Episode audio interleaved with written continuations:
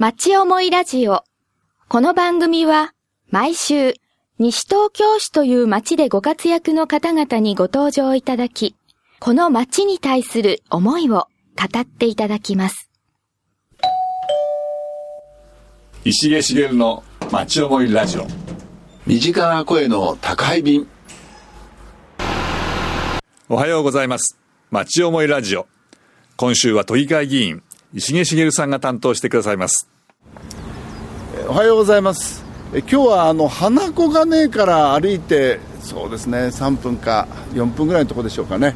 えー、東京都小平合同庁舎の中にあります西部学校経営支援センター支所に参りました、えー、入ってみましょう。おはようございます。おはようございます。えー、今日は東京都西部学校経営支援センター支所、えー、支所長兼経営支援室長の、えー、布施洋志さんのところにお邪魔しました、えー。今日よろしくお願いします。よろしくお願いいたします。えー、まず最初に長いですね、これね。そうですね。ちょっと長いんですけど、まあ、あの我々は普通西部支所というふうに言ってます。そういうふうに、はいえー、言ってるんですね。はい、ここは合同庁舎の中にね合同庁舎のさんがいになります、ねはい、だから一般の方はあんまりこ来るんですかね。そうですね、まあ、あの支援センター自体が、まあ、直接都民の方がこうあまりお見えになるような場所ではないんですけれど、うん、あそうなんですね、はいうんうん、さてじゃあ今日はいろいろあのお伺いして、えー、と思いますが、まずあの学校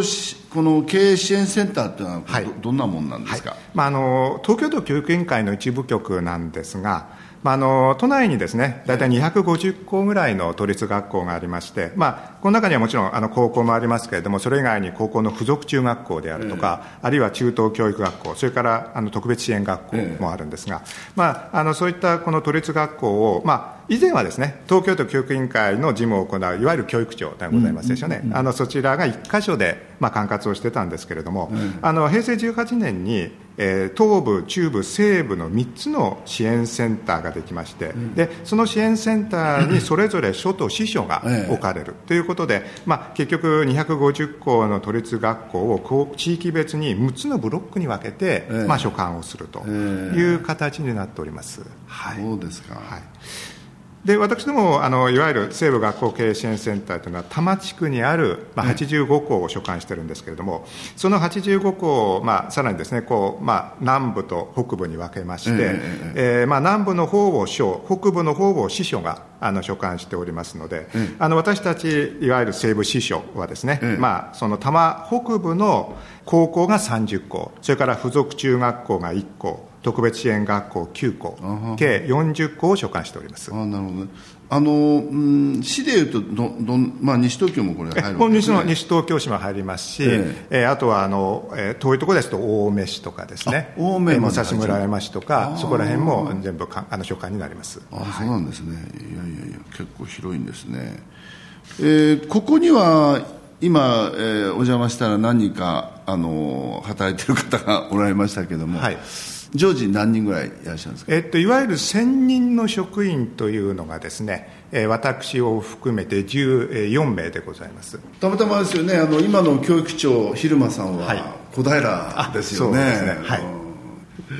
さてあの教育委員会との関連はどんな感じなんでしょうか。はいあのまあ、一口に言えばですね、ねあのまあ、教育委員会の本庁とそれから都立学校の現場をつなぐ役割を我々支援センターが果たしていると。あのもうちょっと具体的に言いますと、ね、例えばあの学校で何か、まあ、問題が起こったときに、まあ、あの学校はまず支援センターにあの報告とか相談を上げてきます。で、まあ、支援センターはその学校の相談に乗ってえー、問題を早期に解決できるよう、まあ、支援をしていくわけですけれども、ええまあ、その際にですね支援センターはあの教育委員会の本庁と連携をして、えええー、本庁と支援センターが一体となった支援体制をあの構築していきます。ご存知のようにの本庁というのは、ええ、例えばあの教員のことは人事部、ええ、生徒のことは指導部、ええまあ、学校の施設設備のことは都立学校教育部といったような形で、うんまあ、それぞれのこう部署に分かれて、まあ、学校に対する指導監督業務というのをしているわけですけれども、あの、まあ、学校が抱えるさまざまな問題の中にはやはりこう複数の部署が一体的に関わっていかないとなかなかうまく解決できないというふうなものもありまして、まあ、そういった場合にはですねこう支援センターがワンストップで学校の相談を聞いて、で、まあ、必要に応じて、えー、複数の部署と連携をしていくという形で、まあ、学校にとって有効な支援を、まあ、迅速に行っていくと、まあ、いうことが、まあ、できるというところでですね、まあ、このことはあの、まあ、支援センターが作られた大きな目的の一つでもあります、ね。はい、石江茂の町思いラジオ、身近な声の宅配便。ぜひこちらでね、うん、あの流していただきたいなと思っている曲があって、この ビリーブ という曲なんですけれども、はい、えあのこれ実はですね、私、うん、あのあれ平成平成じゅうななねんからだったかな、さんねんかんあの、うん、あの八王子特別支援学校、うん、まあ、当時はまだよんご学校だったんですけれども、うん、あのそちらに在籍しておりまして、うん、であのそちらでですね、よくあの生徒たちが歌ってた曲なんですよね。あ、そうなんですか。ちょっと思い出がある曲なので、はい、まあ、こうしたあの学校の、まあ、かなりの特色っていうか、まあ、あるいは注目されている学校とかっていうのはなんかあるんですか。そうですね、まあ、本当はね、それぞれあの学校特色あるので、あの館内のよんじゅっこ全部ご紹介したいんですけ ど, どちょっと時間はありませんのでまずあの西東京市の学校をよんこあのご紹介しております。まずあの宝谷高校ですけれども、ええええ、あのちょうど校舎の大規模改修が終わりまして、ええ、しがつからあの新校舎にあの移ったというところです。あ、そうなんですか。あ、そういえば工事してましたね、はい、そうですね。まだあのちょっとグラウンドの工事がまだちょっと続いているんですけれども、校舎の方はもう完成いたしましたので。そうですか、はい、あ、なるほど、はいはい。で、あの保谷高校はあの東京都教育委員会のから学力スタンダード推進校というのに指定されてまして、まあ、あの要するに各教科ごとにですね、えー、学習目標をこう明示して、で、えー、全教員がその目標に向かって組織的な授業実践をしていくと、まあ、いうふうな取り組みを他校に先駆けてやっております、はい。あとあの田無高校ですけど、はい、あの部活動推進指定校と、あとオリンピック教育推進校に指定をされております。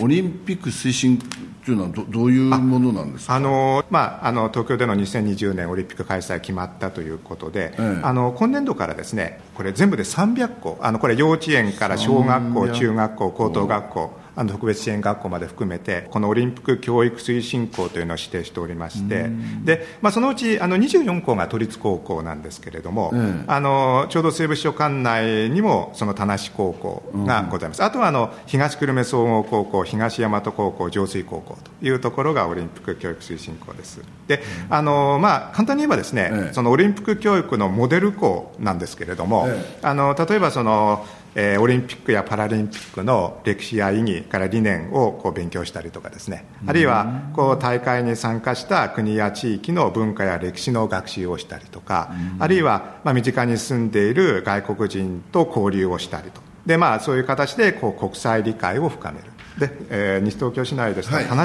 工業高校がございまして、はいはいはい、あのここはあの希望者にデュアルシステムというのをやってまして、うんうんうん、まあ、あのこれは、まあ、要するに高校在学中に、うん、まあ、地元の企業で週いっかいぐらいこう職業訓練を受けるんですよね。で、えー、卒業後の、まあ、スムーズな就職につなげていくというふうなもので、まあ、いえばこう学校と企業が一体になって行う、 こう新しい職業教育というものです。ここはですよね、就職率非常にあの就職率はほぼ ひゃくパーセント、 ひゃくパーセント ですね。あの希望者に対してはほぼ ひゃくパーセント ですね。で、あともういっこがあの特別支援学校で、はい、あの田無特別支援学校がございます、うん、でここはあの知的障害の、まあ、生徒が通う高等部単独校なんですけれども、うん、まあ、高等部ということでですね、卒業後の自立と社会参加を目指す教育に非常に力を入れておりまして、うん、まあ、あの田無特使の場合には毎年ですね、えー、卒業生のさんわりからよんわりの生徒が一般企業に就労しております、ええ、はい。さて、あの西東京以外ではどうですか、特徴ある。そうですね、えー、あのちょっと、まあ、その西東京市近辺というところでですね、えー、その中で特色ある学校をちょっといくつかご紹介したいと思うんですけど、えー、まずあの、えー、武蔵野市に、えー、武蔵高校と武蔵高校附属中学校がございまして、はい、これはいわゆるあの中高一貫教育校でございます、はい。で、あの今年のさんがつにちょうどあのろくねんかんの一貫教育ックを受けた最初の卒業生が、ね、あの卒業してしたんですけど、まあ、非常に多くの生徒がですね、国公立大学とか、ええ、南関市立大学に進学をしております。そうですか、は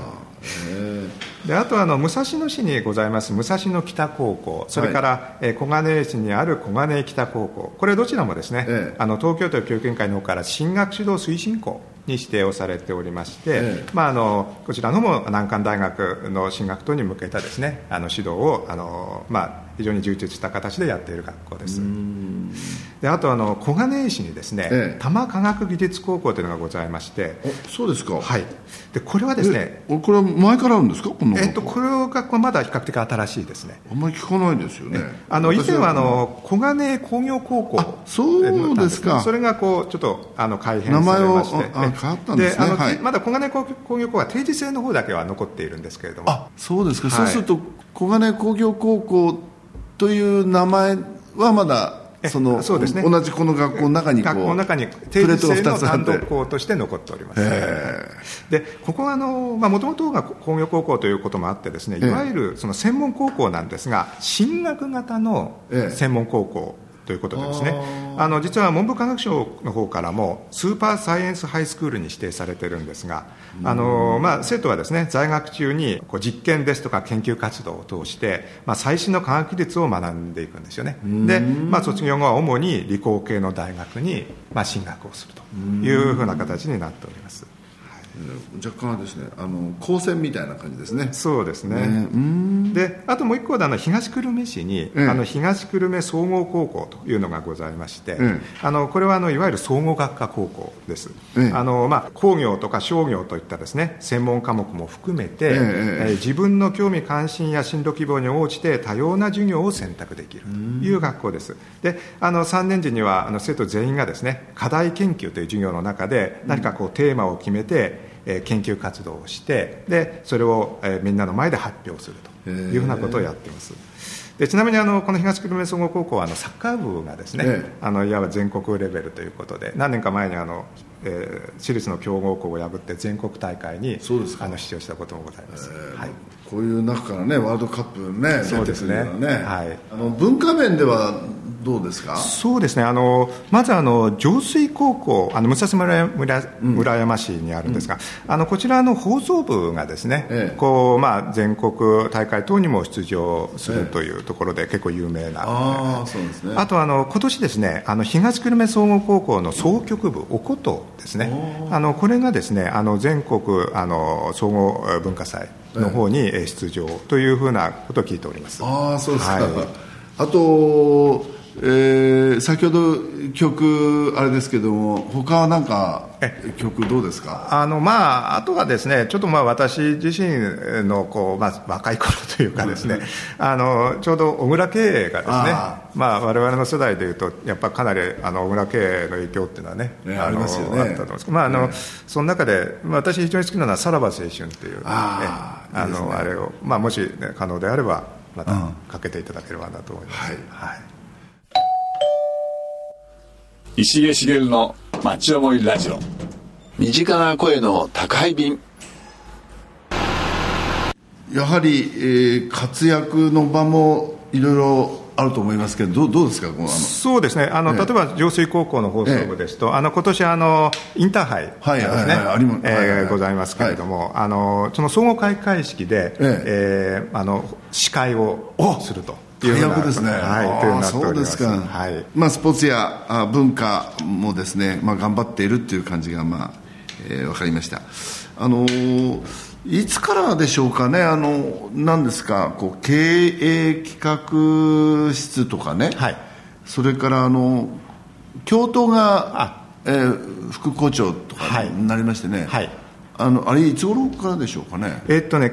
あのいわゆるその学校事務室が経営企画室に変わったのはちょうどあの学校支援センターができたのと同じですね、平成じゅうはちねん。そうですか、はい。あのちょっとイメージがよくその、ね、分からないんです。どうして名前をこう変えたのか、まあ、あの簡単に言えばですね、ええ、あのいわゆるその経営企画室の、まあまあ、行政系のね、あの、ええ、職場ですけれども、ええ、あのまあ、校長先生の学校経営にその行政職の立場でその関わっていくと、経営に参画していくというふうなあのそういう積極的な意味合いがございます。はい、そうですね。あとあの布施さん、はい、あのこう出身はどちらだったんですか？私はあの東京の出身 で, であのあの東京生まれたのは港区なんですけれども、すごいです、ねはい、でその後ちょっとあの引っ越しをしてあの育ったのは渋谷区です。あでですただ今はあの埼玉県に住んでおりますけど。そうですか、はい、いやいやいやすごいですね。えー、大学では何かですか？あの一応私はですねあの、えっと、文学部のですね史学科あの歴史、えーね、で私自身も実はもともとは日本史の教員でございます。あ、そうなんですね、はい、いやいやいやいやスポーツとかあるいはクラブとかっていうのはあの私ですね実は高校からちょっと合唱をやってまして、合唱合唱の方ですね。あ、えー、でまあちょっと大学入って、あとはあのちょっと教員になってからもですねあのちょっとしばらくやってたことがあります。さんじゅう代半ばぐらいまでやってましたですかね、えー、合唱っていうとなんかこうパートが分かってるんですか？えー、私は一応あの、まあ、バスといいますかね、えーえー、男性の下の方のところをやってたんです。そうですか、はい。あの曲目は日本のですか？えーといろんな曲歌いましたけれども、はい、ちょうどあのもう大学に入って大学在学中からちょっとあの市民合唱団にも入ってまして、であのそこで大体毎年ですねそのベートーベンの第九は暮れに歌ってました。ということはじゃあもう暮れには、ええ、必ずという感じですか？そうですね、まあ、最低いっかいは歌ってましたですね。そ, それは何語ですか？日本語？あ、もちろんいやいやドイツ語です。ドイツ語で、はい、ドイツ語で、はい、はあ、素晴らしいですね。今はもうほとんどそうですね、ちょっともう今はほとんどそういう機会はないですけれども、うん、ただまああのちょっと特別支援学校にもですね、ええ、の副校長でいたこともちょっとありまして、ねええまあ、あの特別支援学校なら特に音楽を非常にあの重要な、ね、あの部分というところでこう教育活動の中にも取り入れてますので、まあ、あのそういうところであの歌ったりとかですねそういうことはございました。あのこの地域私もまあ住んでいるんですけど、はいまあえーまあ、特色というか雰囲気というかそうですね、まああのここがはっきり違うというような、ね、ものはあれなんですけど、ただやはりこう区部私も区部の学校も経験しましたし、やはりあのこれだけこう多摩地区自然も豊かですし、あの生徒も非常にこう純朴の子が多いなというふうなそういう印象はあります。あとですね、はいまあ、あの支援センターの、まあ目標とか、はい、あるいは課題とかっていったのはどうでしょうか？はい、そうですね、やはりあの支援センターの使命というのはですねあの、まあ、都立学校の自律的な学校経営を支援していくと、でそれで都立学校の教育をより良いものにしていくと、うんまあ、いうところに、えー、あります。ですので当然私たち支援センターはあの、まあ、元気な学校づくりの応援団でなければいけないなと思っておりまして、まああのまあ、校長先生はですねあのそれぞれそのご自分の学校の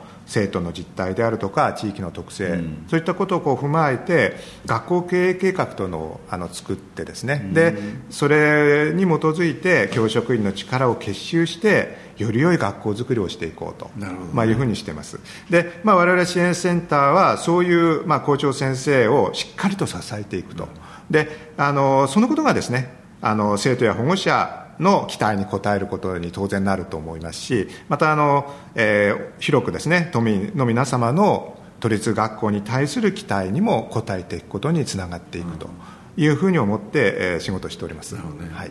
あの問題としてなんか副校長の、まあ、なり手が非常に今、えー、少ないというような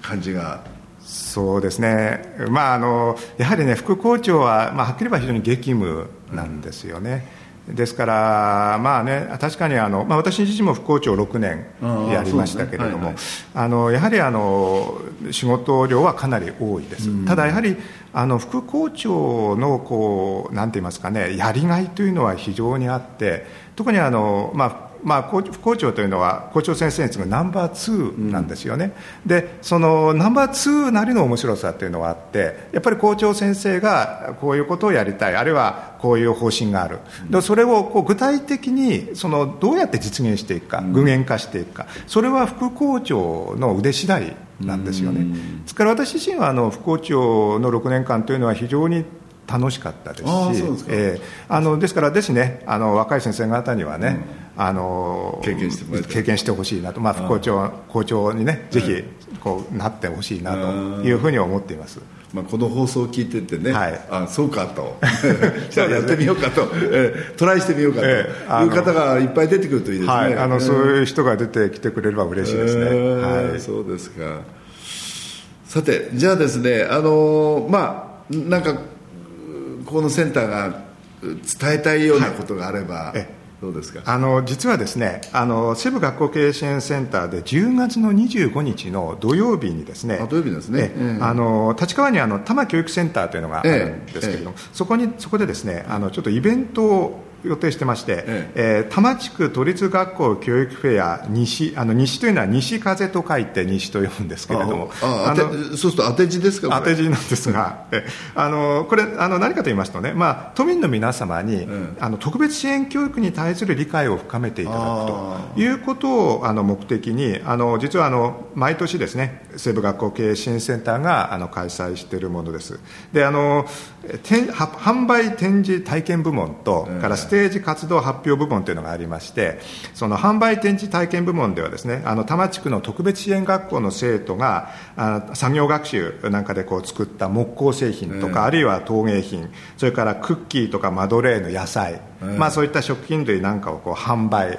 したりですね、あとあの特別支援学校の教育活動を知っていただくための展示とか、あとはあの生徒による喫茶サービスなんかもやっております、えー、であとステージ活動発表部門の方では、えー、あの多摩地区の高校や特別支援学校のこう部活動がステージ発表をしたりとかですね、あと高校と特別支援学校の生徒が同じステージに立ってコラボレーションをするというふうな企画も予定しています。それはえー、演劇とかですね。そうですね、まあ、例えば歌を歌ったりとかですね、ダンスをしたりとかですね、そういうふうな形ですよね。あそうなんですね。であのちょっと詳しいことはですね、これくがつ以降にですね、ええ、あの東京都教育委員会のホームページにあの掲載されますので、あのぜひですね、多くの皆様にあの来ていただければなというふうに思っております。紙、紙ではないんですね。あの近隣の皆様にはですね、ええ、あの紙でもありまして、あとあの多摩教育センターとかそういうあの都の施設等にはですね、ええ、あの多摩地区の部分についてはあの掲示等もさせていただくことになるかと思います。はい、はい、わかりました。あの い, いろんなあ私もわからないことがですね、今日はあの、えー、まずここにこの支援、えー、センターみたいなのですね、 あ, あること自体申し訳なくて分からなかったところですけれども、えー、内容もですね、えー、だいぶこう分かってまいりました、えー、長い時間どうも本当にありがとうございました。ありがとうございました。またよろしくお願いいたします。お楽しみいただけましたでしょうか。まちおもいラジオ、この番組はポッドキャストからもお聞きいただけます。番組では放送しきれなかった部分までお楽しみいただけます。詳しくは エフエム 西東京またはまちおもいラジオで検索してください。